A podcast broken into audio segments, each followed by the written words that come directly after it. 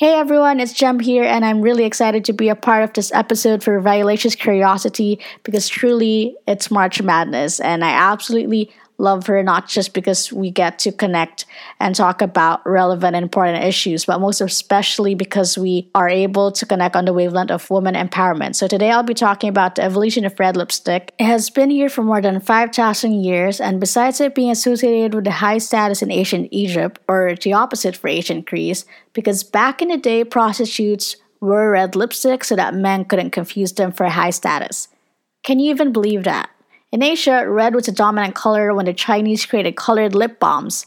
In Europe, specifically England, they saw red lipstick as being an incarnation of the devil. In Britain, Queen Victoria considered red lipstick as impolite, so people would wear it in secret instead. But while in France, a full face of makeup and finishing it off with a red lippy showed off good standing. Now, in war times, it was considered to be a sign of rebellion. I'll tell you more about it later on, but for post war, it showed red lipstick in Hollywood as being linked to fame, as many used it for their signature looks like Marilyn Monroe to Elizabeth Taylor. Red lipstick is really laced and charged with so many meanings.